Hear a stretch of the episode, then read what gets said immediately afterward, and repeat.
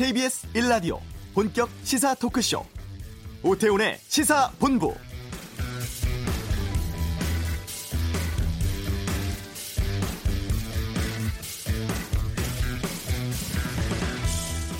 네, 2020년 1월 1일 새해가 밝았습니다. 시사본부 청취자 여러분, 새해 복 많이 받으시길 바랍니다. 올해가 경자년 흰 쥐의 해라고 합니다. 아, 새해가 되면 뭐 좋은 의미 담아서 여러 가지 얘기를 하죠. 풍요와 희망, 기회의 해를 의미한다는 말도 있습니다. 위험을 감지하고 어려운 여건 속에서 살아남는 동물이고 흰색은 우두머리, 리더를 의미하기에 이런 덕담으로 표현하는 것이 아닐까 싶은데요. 경자는 올 한 해 청취자 여러분 모두 건강과 행복 가득한 해 보내시길 바랍니다. 오태훈의 시사본부 새해를 맞아서 우리 사회 원로를 초대해 해안 듣는 신년 특집 시사본부 2020년의 미래를 묻다 시간을 마련했습니다. 어렵게 모셨습니다. 독립운동가 이혜영 선생의 손자 김대중 정부 초대 국정원장을 지내신 이종찬 대한민국 임시정부 기념관 건립위원장 모시고 지난해 대한민국 돌아보고 새로운 1년을 만들어갈 바람직한 방향 고민해보는 시간 갖겠습니다. 2부에서는 30년 전 방송됐던 국산 애니메이션 2020 원더키드를 통해서 그때 발견한 과거의 미래 그리고 지금 보는 현재에 대한 이야기 풀어보는 시간 갖겠습니다. 오태훈의 시사본부 지금 시작합니다. 네, 신년 특집 시사본부 2020년의 미래를 묻다 이런 주제로 말씀을 나눠보겠습니다. 이종찬 전 국정원장과 함께 2019년 살펴보고 2020년 한국이 나아갈 방향 모색해보는 시간입니다. 어렵게 자리에 모셨습니다. 어서 오세요. 예, 감사합니다. 새해 복 많이 받으세요. 예, 새해 복 많이 받으시고요. 예. 아, 오랜만에 뵙는 것 같은데 요즘 근황부터 좀 여쭙겠습니다. 아, 요새 저 다 아다시피 지금 저 제가 제가 맡고 있는 것이 네. 대한민국 임시정부 기념관에 음, 건립하는 사업입니다. 예, 에, 사실은 2019년 음, 작년에 사실은 개관을 했어야 의미가 있었겠죠. 예, 그런데 이것이 늦게 시작하는 바람에 음, 에, 2021년 이제 내년에 이제 겨우 개관을 할 수밖에 없는 사정입니다. 그러니까 네. 금년 1년은 열심히 이 개관 작업을 하는데 음. 에, 혼심의 노력을 다 하려고 생각하고 있습니다. 올 한 해 많이 바쁘시겠어요? 좀 바쁘게 보내려고 예, 생각합니다. 네. 그러시군요. 저희 청취자분들께 아, 간단한 좀 이력을 소개해 드리면서 시작을 하겠습니다. 아, 이종찬 전 국정원장께서 헤이그 특사 신흥 무관학교 의열단으로 항일운동 최전선에서 활동을 한 독립운동가 우당 이회영 선생의 손자시고요. 그리고 80년 정계 입문해서 4선 국회의원 지내셨고 김대중 대통령 대통령직 인수위원장도 맡으셨고 당시에 초대 국정원장 지내셨습니다. 말씀하신 것처럼 지금 임시정부 기념관 건립위원장, 우당 기념관 관장 맡고 계시고 그야말로 격동의 현대사를 온몸으로 살아낸 원로십니다. 더 덧붙일 이력이 좀 있을까요? 뭐 저 변변치를 않아서 예, 예. 항상 송구스럽게 생각합니다. 네. 예. 지금 말씀하신 것처럼 우당기념관 관장을 지내고 계시잖아요. 네네. 예. 네. 어, 우당 기념관이 바로 친할아버지신 거 아니에요? 네, 맞습니다. 우리 할아버지 또 할아버지만을 지금 한정하고 싶지는 않습니다. 그 그러시죠. 시대에 예. 할아버지와 같이 싸웠던 음. 그 동지들을 위한 예, 그런 공간을 마련했다 이런 뜻이 뜻이 더 에, 저에게는 좀 예, 주장하고 싶은 사, 사항입니다. 네. 예. 저희 청취자분들께 우당 선생님의 좀 소개를 좀 해주시면 어떨까요? 에, 이저 혹시 이게 자기 자랑 또는 자기 조상 자랑하는 것 같아서 대단히 좀 민망스러운데요. 네. 에, 우당 이회영 그런 이분은 에, 시대의 성각자입니다. 네. 에, 제일 먼저 사실은 신학문이니 이런 데 대해서 굉장히 먼저 깨달았던 음. 분이고 우리나라의 항일 독립운동의 최초의 점화를 시키는 몇 분 중에 한 분이시죠. 예. 예, 그 당시에 을사 늑약이 체결됐을 때 그 상동 교회를 중심으로 해서 어. 요새 그 역사학자들은 그것을 상동파 상동파 그러는데 예. 그 상동 교회를 중심으로 해서 음. 이동영 선생이라든가 또는 저 전덕기 목사라든가 양기탁 선생이라든가 이런 분들과 함께 네. 을사늑약을 반대하는 것을 어떻게 전개하겠느냐 하서부터 음. 시작을 해서 항일 운동에 점화를 했었죠. 네. 이제 그 후에 뜻하지 않게 아, 저 한 일 합병 조약이 돼서 할 수 없이 망명을 했습니다. 이제 음. 망명을 할 때 재산을 다 팔고 예, 전 가족이 네. 예, 40명 이렇게 이제 만주 어, 유아연 삼원포로 이제 망명을 했습니다. 이제 거기서 어, 신흥 무관학교를 세워서 청년들을 양성을 했죠. 무관을 양성을 했습니다. 그래갖고 그 무관들이 이제 금년이 사실은 천, 이, 이, 천, 2020년인데 네. 1920년에 그러니까 음. 100주년 전이죠. 예. 100주년이 되는 해 전이죠. 예. 그때 봉오동 전투, 청산리 전투가 있었습니다. 예. 아, 그래서 금년을 이제 독립 전쟁의 해로 만들자 하는 그런 음, 생각을 많이들 하고 있, 있습니다. 음. 근데 그 전쟁을 일으킬 수 있는 말하자면 청년 간부들을 네. 양성을 했다는데 더 어. 큰 의미가 있다고 생각하죠. 예. 그러니까 1910년에 망명해서 10년 동안 어. 길러낸 약 3천여 명의 그 청년 간부들이 음. 봉오동에서 또 청산리에서, 예. 일본 정규군과 싸웠다 이겁니다. 음. 그래서 막 그런 뜻에서 굉장히 예, 저희들은 역사적 의미가 있다고 보고 네. 막 그런 뜻에서 우리 정부에서도 에, 순국 선열로 모셨지만 음. 중화인민공화국에서도 혁명 열사로 무당을 굉장히 예, 받드는 그런 음, 말하자면 행적이랄까 이런 음. 것이 그때 쏟아낸 그 정열이 아니었나 아, 그렇게 생각합니다. 네. 예. 지난해 2019년이 대한민국 임시정부 수립 100주년이었습니다. 네 맞습니다. 근데 100년 걸려서 우리가 겨우 이제 대한민국 임시정부 기념관을 만들게 됐다는 게 다행스럽기도 하고 좀 아쉽기도 하고 그런 마음이 좀 있는데요. 네 맞습니다. 지금 이 기념관 설립은 어디까지 진행된 상태예요? 아, 지금 다 아다시피 서대문 저 독립공원, 네. 서대문 형무소 그 위에 언덕바지 위에 에, 서대문구 의회가 있었습니다. 네. 그 의회를 박원순 시장이 딴 데로 보내고 음. 그 의회 자리를 저희들에게 제공을 해줬죠. 네. 그래서 거기다가 지금 건립 하려고 하고 있습니다. 네. 음, 설계는 다 끝난 상황인가요? 예, 설계를 작년에 이제 다 끝냈죠. 예. 그 끝냈는데 설계 작업이 좀 어려웠습니다. 어. 예, 다 아시다시피 우리나라에 예, 이 건물을 좀 더 세계적인 건물로 이렇게 한 만들고 싶은 욕망이 있었는데 음, 예, 그러느라고 이거 이 작품에 대해서 여러 가지를 예, 좀 이렇게 개작도 하고 하느라고 네. 굉장히 많은 시간을 소모했는데 음. 저는 값진 시간이라고 생각합니다. 네. 네.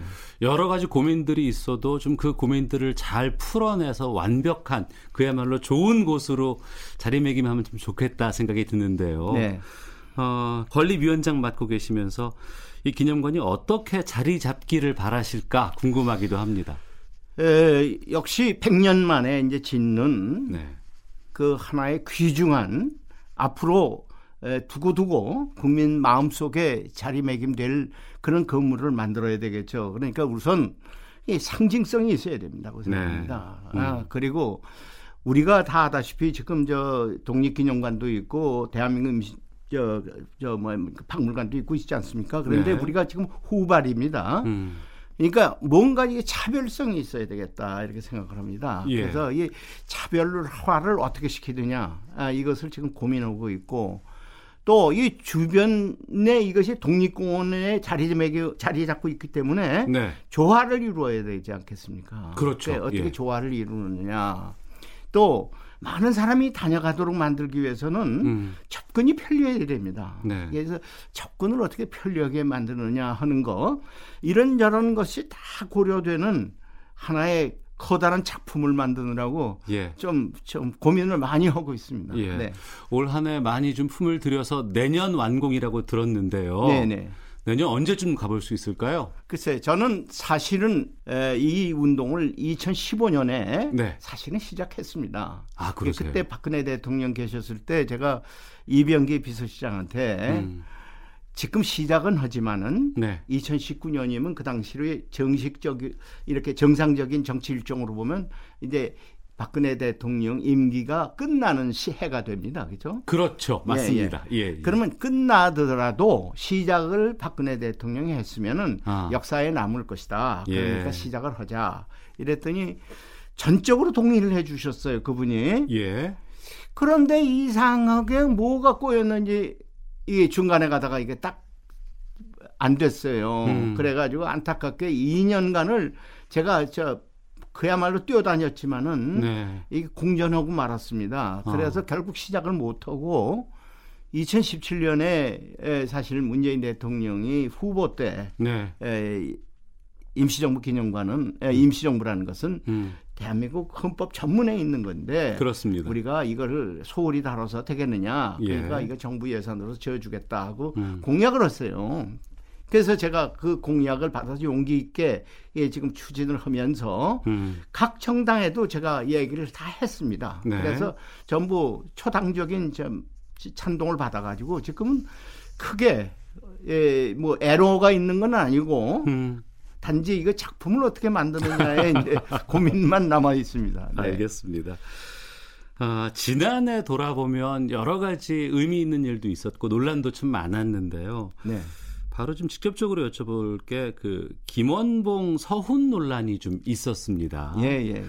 약산 선생에 대해서는 문재인 대통령이 지난해 6월에 현충일 추념사에서도 말씀을 하셨는데 네.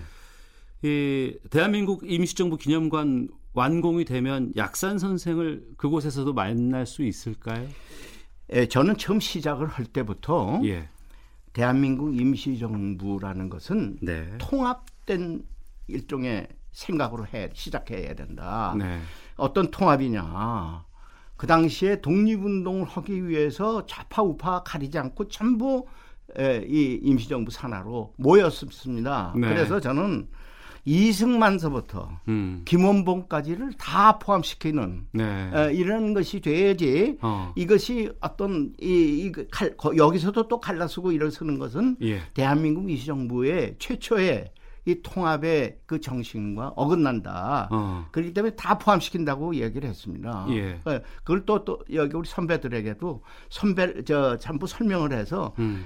모두가 다 그 그거 그 뜻에 이해하겠다. 다 찬동을 표시해 줬어요. 예. 그러니까 거기에는 초대 대통령 임시 대한민국 임시정부 초대 대통령이 이승만 대통령도 들어가야 되고 음. 또그 당시에 저 조선 의- 의용대라든가 예. 에, 의열단이라든가 활동을 했던 아, 김원봉 선생 당- 당연히 들어가야죠. 네.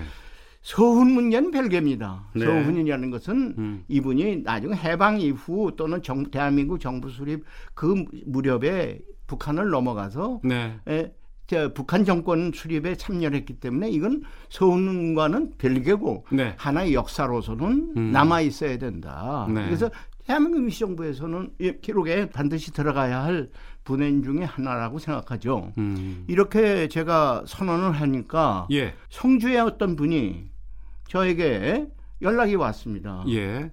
예, 이러이러한 분인데 음. 사실은 어? 광복군 활동도 했고 예. 혁혁한 공로도 세웠는데 해방 정국에서 북한으로 월북한 건 사실이다. 음. 그런데 이런 분도 대한민국 임시정부 기념관에 수용하느냐? 아니 물론이다. 에, 자료 다 보내다오. 네. 그래서 다, 다 받았습니다. 아, 예. 그러니까 이건 역사의 기록으로 다 정리해 놓을 필요는 있죠. 음. 그, 그럴 마음입니다. 알겠습니다. 네. 자, 오태훈의 시사본부, 시사본부 2020 올해 미래를 묻다라는 주제로 이종찬 전 국정원장과 함께 말씀 나누고 있는데요. 아, 2019년 지난해를 좀 돌아보고자 합니다. 뭐 항상 그랬습니다만 참 대한민국에 많은 일들이 있었던 한 해였고요. 네. 지난해 총평해 보신다면 어떤 말씀을 해주실까요? 이제 기해년이 시작하면서 우리가 좀 황금돼지다 이렇게 황금돼지의 해다 이렇게 희망에 부풀었습니다. 네. 이 연초에 아, 남북 회담도 순항을 하는 것 같고 예. 또 거기에 이어서 북미 회담도 순항을 하는 것 같고 초반에는 참 희망에 부풀었죠. 그랬습니다. 예, 한반도에 이제 비핵화 시대가 온다. 에, 그야말로 이제 전쟁을 끝내는 에, 실질적으로 끝내는 네. 이런 시대가 오는구나 하는 그런 참 어, 부푸른 가슴을 안고 한 해를 시작을 했는데 끝에 와서 보니까 이게 잘 이루어지질 않고 음. 있는 걸 보고 네. 아이고 황금돼지가 그만 열병에 걸렸나 보다 이렇게 예, 제가 그런 예, 자 말하자면 탄식을 하고 있습니다. 네. 예. 예, 예. 참 그 열병 빨리 치유하고 좀 예. 새로운 한 해에서는 무언가를 좀 이룰 수 있는 해가 됐으면 좋겠다. 예. 새해는 이제 또 희망의 한 해를 맞이해야겠죠. 그래야죠. 예. 또 지난해가 20대 국회 마지막 국회였습니다. 아, 올 4월에는 아, 총선 앞두고 있는 상황이고요. 아, 사선 의원도 지내셨잖아요. 네. 지난해 국회 상황에 대해서도 좀 말씀해 주시죠. 제 후배가 하는 저 이제 국회가 돼서 제가 가혹하게 얘기한다는 것은 조금 예, 제 마음에 좀 걸리는 문제이긴 하지만은 네. 20대 국회는 조금 낙제점밖에 줄 수가 없다고 저는 생각합니다. 네. 왜? 정말 이루 너무 대화가 아니라 대결로 점철되어 있어요. 예. 네? 좀 안타깝습니다. 음, 국회 폭력 사태가 또 일어나지 않았어요? 그랬습니다. 그 폭력 사태를 갖다가 또 검찰에다 서로 고소하고 음. 검찰에 가서 조사받아야 되고 예. 아니 입법부에서 일어난 일을 검찰에 가서 조사를 받아서 이것을 흑백을 가린다? 음. 나는 이거 자체가 굉장히 자존심의 문제가 있어요. 네. 그래서 저는 제가 할 수 있는 얘기라면 제가 제가 국회에 계신 분들에게 네. 20대 국회를 마감하면서 음.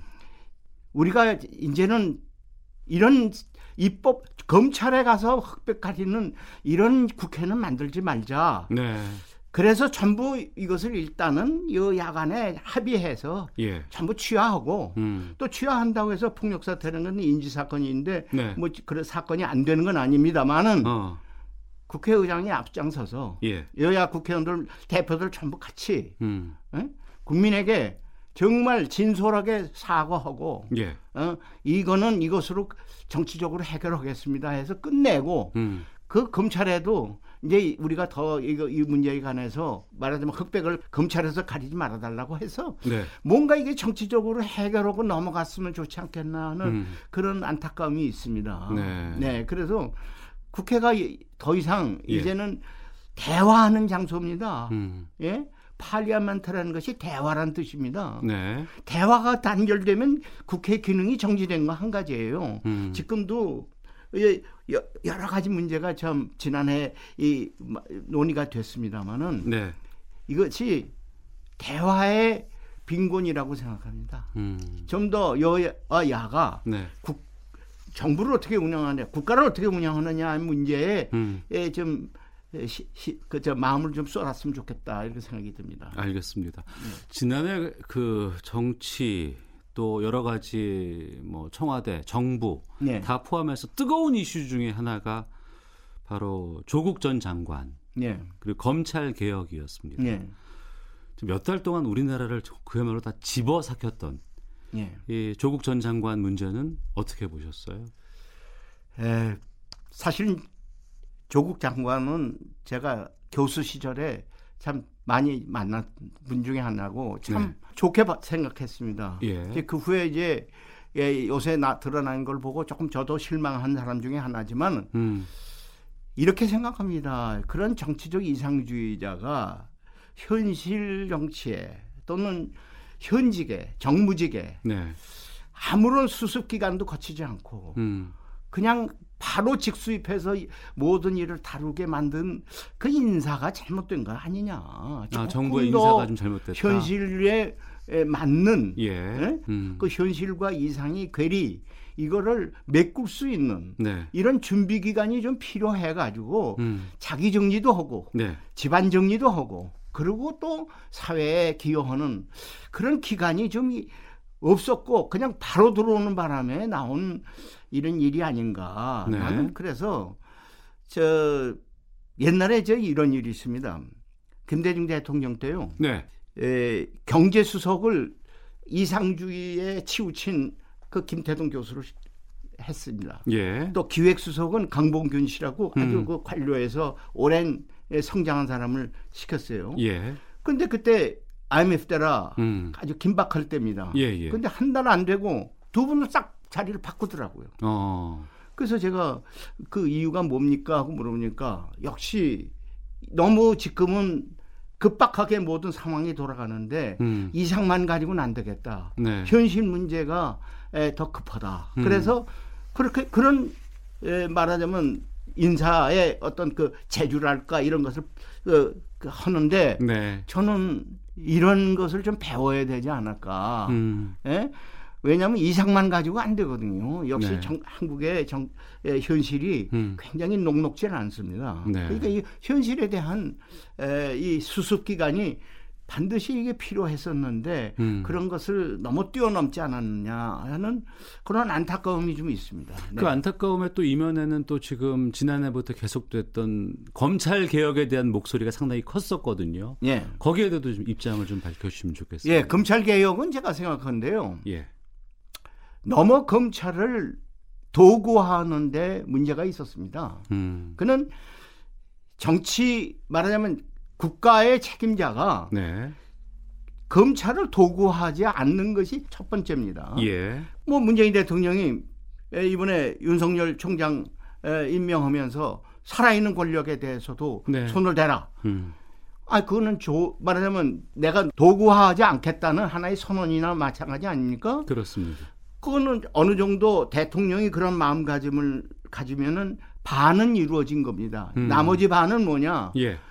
검찰 자체의 행태에 문제가 있어요. 예. 그러니까 검찰이 너무 권위주의적이고 검찰이 음. 너무 예? 이렇게 예, 뭐 말하자면 그 어떤 틀 속에 이- 있어서 네. 이, 이런 그야말로 정의로운 검찰권 행사를 안 하는 그런 문제가 또 있거든요. 그러니까 예. 이제 나머지 반은 음. 검찰 자체가 자기 혁신을 하는 거죠. 예. 그럼 자기 혁신을 하도록 아. 이렇게 권장하고 분위기를 만들고 하- 하면은 예.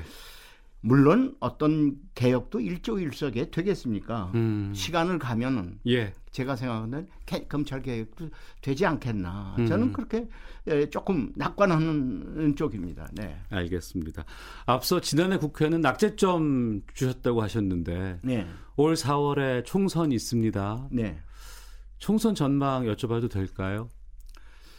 글쎄요. 정선 전망은 지금 뭐 저 저 여론조사만 가지고는 아이, 좀. 너무 예, 팽팽해서 예, 예, 예. 예, 예 단하기가 조금 어려운데 저는 요구를 좀 하고 싶습니다. 부탁드리겠습니다. 네. 예.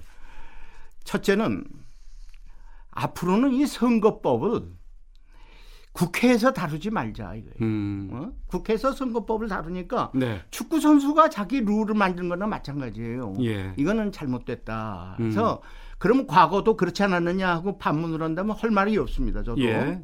저희 시대도 그랬으니까. 그러나 이제는 음. 중앙선거관리위원회 같은 데서 선거법을 만들어서 예. 공정한 선거법을 만들어 가지고 음. 국회는 그걸 존중해서 그냥 통과시켜 주는 거예요. 법만큼 법만 선거법만큼. 예. 그리고 그 룰에 따라서 어. 경쟁을 하는 겁니다. 이제 예. 요거를 가장 먼저 제가 전제로 말씀드리고 싶고 그런 선거법이 참 이렇게 어렵게 된 이 선거법 위에서 이제 선거를 하는데 어. 저는 먼저 우리 유권자들이 마음가짐을 가지는 것이 좋을 것 같습니다. 네. 예.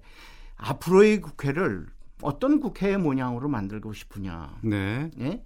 그냥 정부를 견제하려는 이런 기능이 있습니다. 이것을 더 강화시키는 것이 좋겠냐. 음. 아니면 여야가 서로 협력을 협치할 수 있는 그런 장을 만들겠느냐. 네. 이것이 국민 마음속에서 어떤 음. 쪽을 선택하느냐 하는 것을 먼저 국민들이 그 마음속에다 가다듬어야 될 것 같습니다. 네. 세 번째는 정당이 말이죠. 예. 선거에 임할 때 그냥 뭐 국회의원이라고 나와서 뭐 지역에다 뭘 지겠다 뭘 하겠다 이런 얄팍한 공약만 하진 말고 예.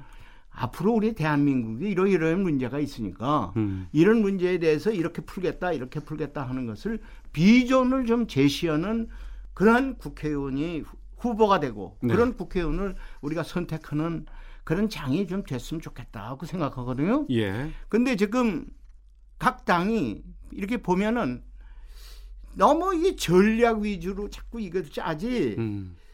뭔가 국민에게 청사진을 내놓는 데는 소홀하지 않고 소홀하고 있지 않나 이런 생각이 들어요. 예. 그게 조금 안타깝습니다. 음. 앞으로 이 지역 공약이니 이런 거는 시의원도 있고 도의원도 있고 지방에 뭐 군의원도 있고 예, 저 구의원도 있고 많습니다. 예, 예. 그 사람들은 지역 다 지역을 위해서 봉사하는 사람들이니까 음. 국회의원은 좀 국가 일을 좀 고민했으면 좋겠다. 네. 그런 후보를 우리가 꼭 좀 뽑읍시다 하는 것을 제가 예, 국민에게 호소드리고 싶습니다. 네. 알겠습니다.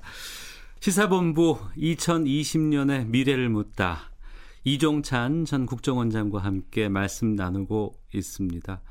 앞서서 초반에 지난해 얘기하시면서 어, 2019년 초 북한과의 관계에 대해서 상당히 희망을 갖고 있었다고 말씀하셨습니다. 한반도 평화 정책을 위해서 지난해 참 노력을 많이 했는데 아, 성과는 그리 크지 않은 것 같습니다. 어떻게 평가를 하실까요? 남북 관계에 대해서. 저는 기본적으로 예.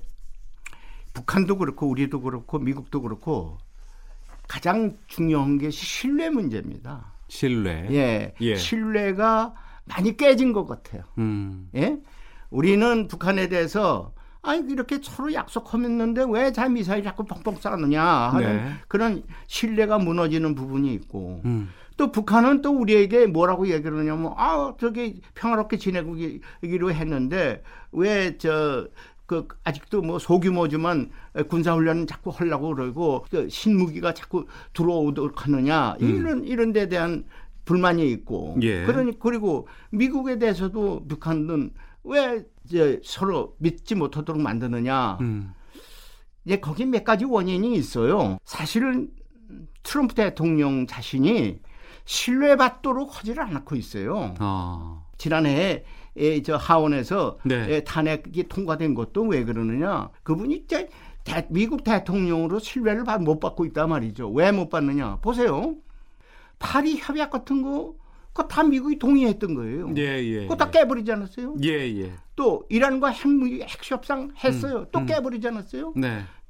한국에도 한꺼번에 무슨 뭐 다섯 배 이상의 방위비 요구하고 말이죠. 음. 이런 엉뚱한 짓을 자꾸 한단 말이죠. 네. 무슨 예루살렘에다가 미국 대사관 개설하니까 아랍 사람들 다 들고 일어나고 음. 왜 이런 식으로 자꾸 말하자면 국제적인 상식에 벗어나는 일을 자꾸 하느냐. 네. 가장 대표적인 것이 뭐냐. 쿠르드족하고 약속했어요. 네, 네. 예? I, IS를 갖다 너희들이 앞장서서 음. 예, 자, 예, 전부 섬멸시켜라. 그 사람들이 죽자 사자 15,000명이 죽었습니다. 네. 그 IS를 섬멸했습니다. 예. 그날로 미국이 아, 나는 몰라라고 도망을 가버리니까 터키에서 음. 쿠르드족 침공하지 않았습니까? 예, 예. 이렇게 국가 이익, 자기 미국의 이익만을 위해서 자꾸 이렇게 행동을 하면은 음. 국제적으로 신뢰가 안 가죠. 네. 그러니까 국- 북한도 국제의 신뢰 중에 한, 한 요소입니다. 음. 그러면 북한인들 아, 미국이 약속을 하는 것을 그대로 액면으로 믿겠어요? 그러니까 네. 북한은 미국은 북한 보고 야 그림을 다 내놔. 음. 그리고 하나하나 지- 어, 이것을 해결하는 건 장기적으로 2년이 걸려도 좋고 3년이 걸려도 좋은데 우선 너희들이 그림을 다 내놔. 네. 예? 예, 말하자면 목록을 다 내놓으라는 거예요. 아. 북한은 아 목록 다 내놓으면 너희가 우리를 다 알고 예? 언제 우리를 또 어, 거들떠나 보겠느냐 예. 이런 생각 안 하겠어요? 그러니까 이 빅딜이나 스몰딜 이게 다 그런 문제입니다. 예? 음. 미국은 그림을 다 내놓으라 그러고 네. 북한은 하나씩 하나씩 내놓을 테니까 너희도 하나 하나씩 해서 하나씩 풀고 나가자 그러는데 음. 그렇게 해서는 해결이 안 되잖아요. 네. 전체가 뭔데 이거를 몇 단계로 거쳐서 하겠다는 그런 생각이 옳죠. 옳은데 그게 내, 그 전체 그림을 내놓으려고 하겠어요? 안 네. 내놓으려고 그러죠. 그러니까 제가 생각하는 데는 이런 신뢰 문제가 먼저 전제가 돼서 음. 서로 신뢰할 수 있는 그런 상황이 안 되면 저는 이 비핵화가 어렵게 되지 않나 이렇게 아. 걱정하는 사람입니다. 예. 그 걱정은 올해도 계속되겠네요. 그럼 이- 제가 금년에도 이 걱정이 상당 부분 풀릴까? 저 참 그렇게 저 밝은 예, 1년을 생각하지 못한 못하게 되네요. 예. 네. 거기에 대한 답은 잠시 뒤에 좀 또 한번 여쭤볼까 하고요. 네. 초대 국정원장 지내셨습니다. 네. 국정원 어, 뭐 여러 가지 불법 행위 때문에 곤혹을 치르기도 했고요. 바람직한 국정원의 역할은 무엇이 돼야 될지에 대해서도 좀 여쭙겠습니다. 국정원은 굉장히 필요한 존재입니다. 네. 어쩌면 국정원이 없- 없는 사회는 눈이 먼 사회나 마찬가지예요. 예. 귀가 먹고 귀, 눈이 먼 사회가 됩니다. 음. 그러니까 국정원이 있음으로써 우리나라의 방향을 잡을 수가 있는 거예요. 네. 무엇이 앞에 장애가 되고 무엇이 우리의 에, 미래가 될 것이고 이런 것을 전부 예측할 수 있는 기본적인 데이터가 어디서 나오니까 정보에서 나오는 거죠. 네. 그러니까 이거는 대단히 소중하고 필요한 겁니다. 네. 그런데 그동안에 솔직하게 말씀드려서 음. 정보 사용자가 네. 국정원, 중앙정보부 또 국가안전기획부를 자기 정치의 도구로 생각했지 네. 이걸 국가안보에 예, 기여하는 기관으로 조금 덜 생각했다 이렇게 생각합니다. 네. 그러니까 그 책임은 무슨 국정원 법에 있는 게 아니라 정보 사용자에게 있습니다. 네. 정보 사용자가 그런 일을 안 시키면 안 하는 거예요. 음. 그런 일을 시키면서 자꾸 거기서 뭘 얻으려고 하니까 국정원이 타락하는 거죠. 네. 그러니까 제 생각에는 정보 사용자가 정신부터 차려라. 음. 이거를 제가 일조로 얘기 법이 문제가 아닙니다. 네. 인사가 문제입니다. 지금 우리나라에는 무엇이든지 예, 일만 터지면 법부터 계속 거치려고 그러는데 음. 그 사람이 잘 했느냐 못했느냐부터 따져봐야 됩니다. 네. 근데 인사가 잘못된 거다라고 저는 보고 음. 정보 사용자가 정보를 잘못 사용한 것에 원인이 있습니다. 네. 그리고 저는 국정원법의 바탕을 뭐에다 두느냐 솔직하게 얘기해서 김대중 대통령만큼 정보기관에 순환받은 대통령이 일찍이 없습니다. 예. 납치도 당하고 음. 사형 선고도 받았고 예. 예? 죽음의 에, 이 앞에서 섰던 그런 기억들이 있었습니다. 네. 그런데 그분이 저에게 국정원법을 개, 개, 개정하자. 음. 그 최저선을 만든 게 그 당시에 제가 만들었던 법입니다. 네. 말하자면 가장 많은 순환을 겪은 대통령이 음. 가장 자, 이, 이 정도면 되겠다 하고 만든 그게 하나의 근거가 되어야 됩니다. 네. 그런데 지금 법은 그런 데에다가 두질 않고 음. 자꾸 무슨 예, 인사가 잘못된 부분을 자꾸 무슨 법으로 고치려고 그러고 운영이 잘못된 부분을 법으로 고치려고 그러고 정보 사용을 잘못한 것을 법으로 고치려고 그 법으로 고쳐지질 않아요. 네. 그러니까 제가 생각하는 다시 김대중 대통령이 만든 법으로 돌아가라. 음. 그리고 그때의 운영 상황을 어떻게 했느냐를 따져보고 네. 그러고선 다시 시작했으면 좋겠다는 생각입니다. 알겠습니다. 지난해 10월에 한 언론과 인터뷰를 하셨어요. 예. 거기서 문재인 정부에게 집권 후반기 정책에 대전환을 해야 한다라고 조언을 하셨는데 예. 아, 이제 2020년이 됐습니다. 예. 문재인 정부에게 새로운 조언을 해 주신다면은요. 뭐 그때나 지금이나 마찬가지입니다만은 이제는 이제는 하반기도 넘어갔잖아요. 네. 예? 이제는 하산 단계다 이겁니다. 하산. 음. 저는 그 이번 선거에 있기 전에 네. 문재인 대통령께서 신년에 포부로서 음. 이런 말씀을 좀 했으면 좋겠습니다. 뭐냐? 탕평이다. 음. 나는 어? 나를 찬동하거나 나를 반대하는 모든 사람의 대통령이다. 네. 예, 내가 다 안고 간다. 해서 모든 인사서부터 시작해서 국가 운영 전체를 다 포괄하는 이런 넓은 가슴으로 시작을 했으면 좋겠다 하는 생각입니다. 네. 그동안에 조금 많은 사람들이 너무 인사도 이렇게 캠코더 인사를 했다. 음. 이런 지적을 많이 받고 있잖아요. 예. 좀 열어 열어서 음. 모든 사람들이 다 포용하는 그런 에, 저 인사 운영 또는 정부 운영을 했으면 좋겠고 예. 두 번째는 제가 생각하는데 저 숙제가 남아 있어요. 이제 총리가 정세균 씨를 이제 이제 앞으로 이제 청문회도 있고 그래서 어떻게 될지 모르겠지만 음. 총리를 총, 정세균을 시, 키는 거는 예. 제가 생각하는데 그 양반이 예, 기업 출신입니다. 예. 그러니까 경제를 바로 잡아달라 하는 무언의 어떤 요구가 있는 것 같아요. 네. 그러면 그분이 이럴 수 있도록 만들어 주자 이거예요. 음. 왜냐 중국에서 총리는 과거에 주용기도 그렇고 지금 이 거창도 그렇고 그 사람 경제를 찬담시켰어요. 예, 모든 예. 일을 거기에 찬담하고 있습니다. 음. 그런데 우리나라의 정책은 말이죠. 너무 네. 단세포적이에요. 음. 예를 들면요. 우리가 지금 자사고 무슨 특목고 예. 없애잖아요. 예. 없애니까 강남에 땅저 집값이 올라가요. 왜냐? 음. 그 좋은 학군에 자꾸 엄마들이 다 들어와서 살라고 그래요. 예. 만약 자사고 특목고 이것을 지방으로 다 여러 개를 만들어 놓으면요. 음. 아니 엄마들이 우리나라처럼 그 엄마들이 교육열이 높은 엄마가 어디 있습니까? 다 예. 지방에 갈 겁니다. 아. 제가 생각하는데 부동산 문제를 부동산 하나로 해결하려고 하지 말고 음. 교육 정책이나 모든 이런 종합적으로 이것을 해결하는 그런 큰 종합 대책을 이게 필요한데 네. 그거를 만약 총리한테 음. 맡기고 네. 어 한번 해보라고 하세요. 음. 그래서 이것이 이루어지면은 그것이 결국은 문재인 대통령 공적으로 다 돌아올 거 아니겠습니까? 예. 저는 좀 이렇게 내각에다가 음. 청와대에서 이렇게 자꾸 살림을 전부 도맡아서 할 것이 아니라 네. 내각에다가 위임을 다 해라. 음. 그 내각에다가 저 잘 다루고 장관들을 자꾸 불러서 다루지. 네.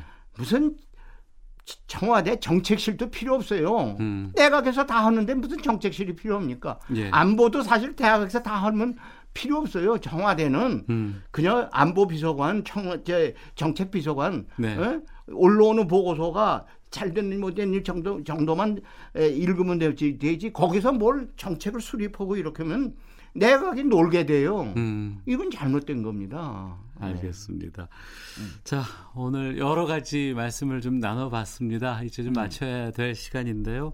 오늘 2020년의 첫날입니다. 시사본부에서 처음으로 모셨고 우리 사회 원로십니다. 아, 이종찬 전 국정원장께서 청취자 여러분들께 덕담 한 말씀 끝으로 좀 부탁드리겠습니다. 새해는 여러분 저, 저 아주 복잡한 선거도 가로놓여 있고 음. 또 우리나라의 명운을 가르는 남북 관계 또 동북아의 평화를 유지해야 하는 이러한 여러 가지 수치가 우리 앞에 가로놓여 있습니다. 경제도 지금 어렵습니다. 또 하나의 걱정이 있습니다.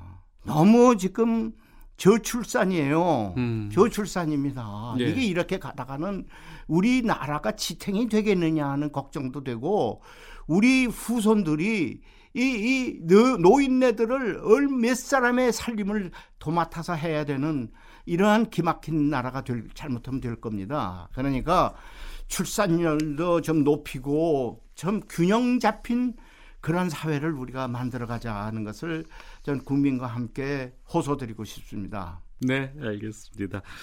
자, 저희 마지막으로 그 이종찬 전 국정원장께서 추천해 주시는 곡 들으면서 인사드려야 될 것 같습니다. 아, 제가 좋아하는 건 그리운 금강산입니다. 예. 지금 이제 금강산 가는 것도 다 맥혀 있고 다 그런데 예. 아, 우리 소망을 어. 새해에는 네. 금강산 좀 갈 수 있도록 하는 뜻에서 저 그리운 금강산 하나 부탁드립니다. 알겠습니다. 자, 신년 맞아서 2020년의 미래를 묻다 이런 주제로 이종찬 전 국정원장과 함께 말씀 나눴고요. 추천해 주신 곡 그리운 금강산 테너 플라시도 도밍고 소프라노 홍혜경이 함께 부른 노래로 들으면서 인사드리도록 하겠습니다. 오늘 말씀 고맙습니다. 감사합니다. 건강하세요. 새해 복 많이 받으십시오. 예, 새해 복 많이 받으십시오.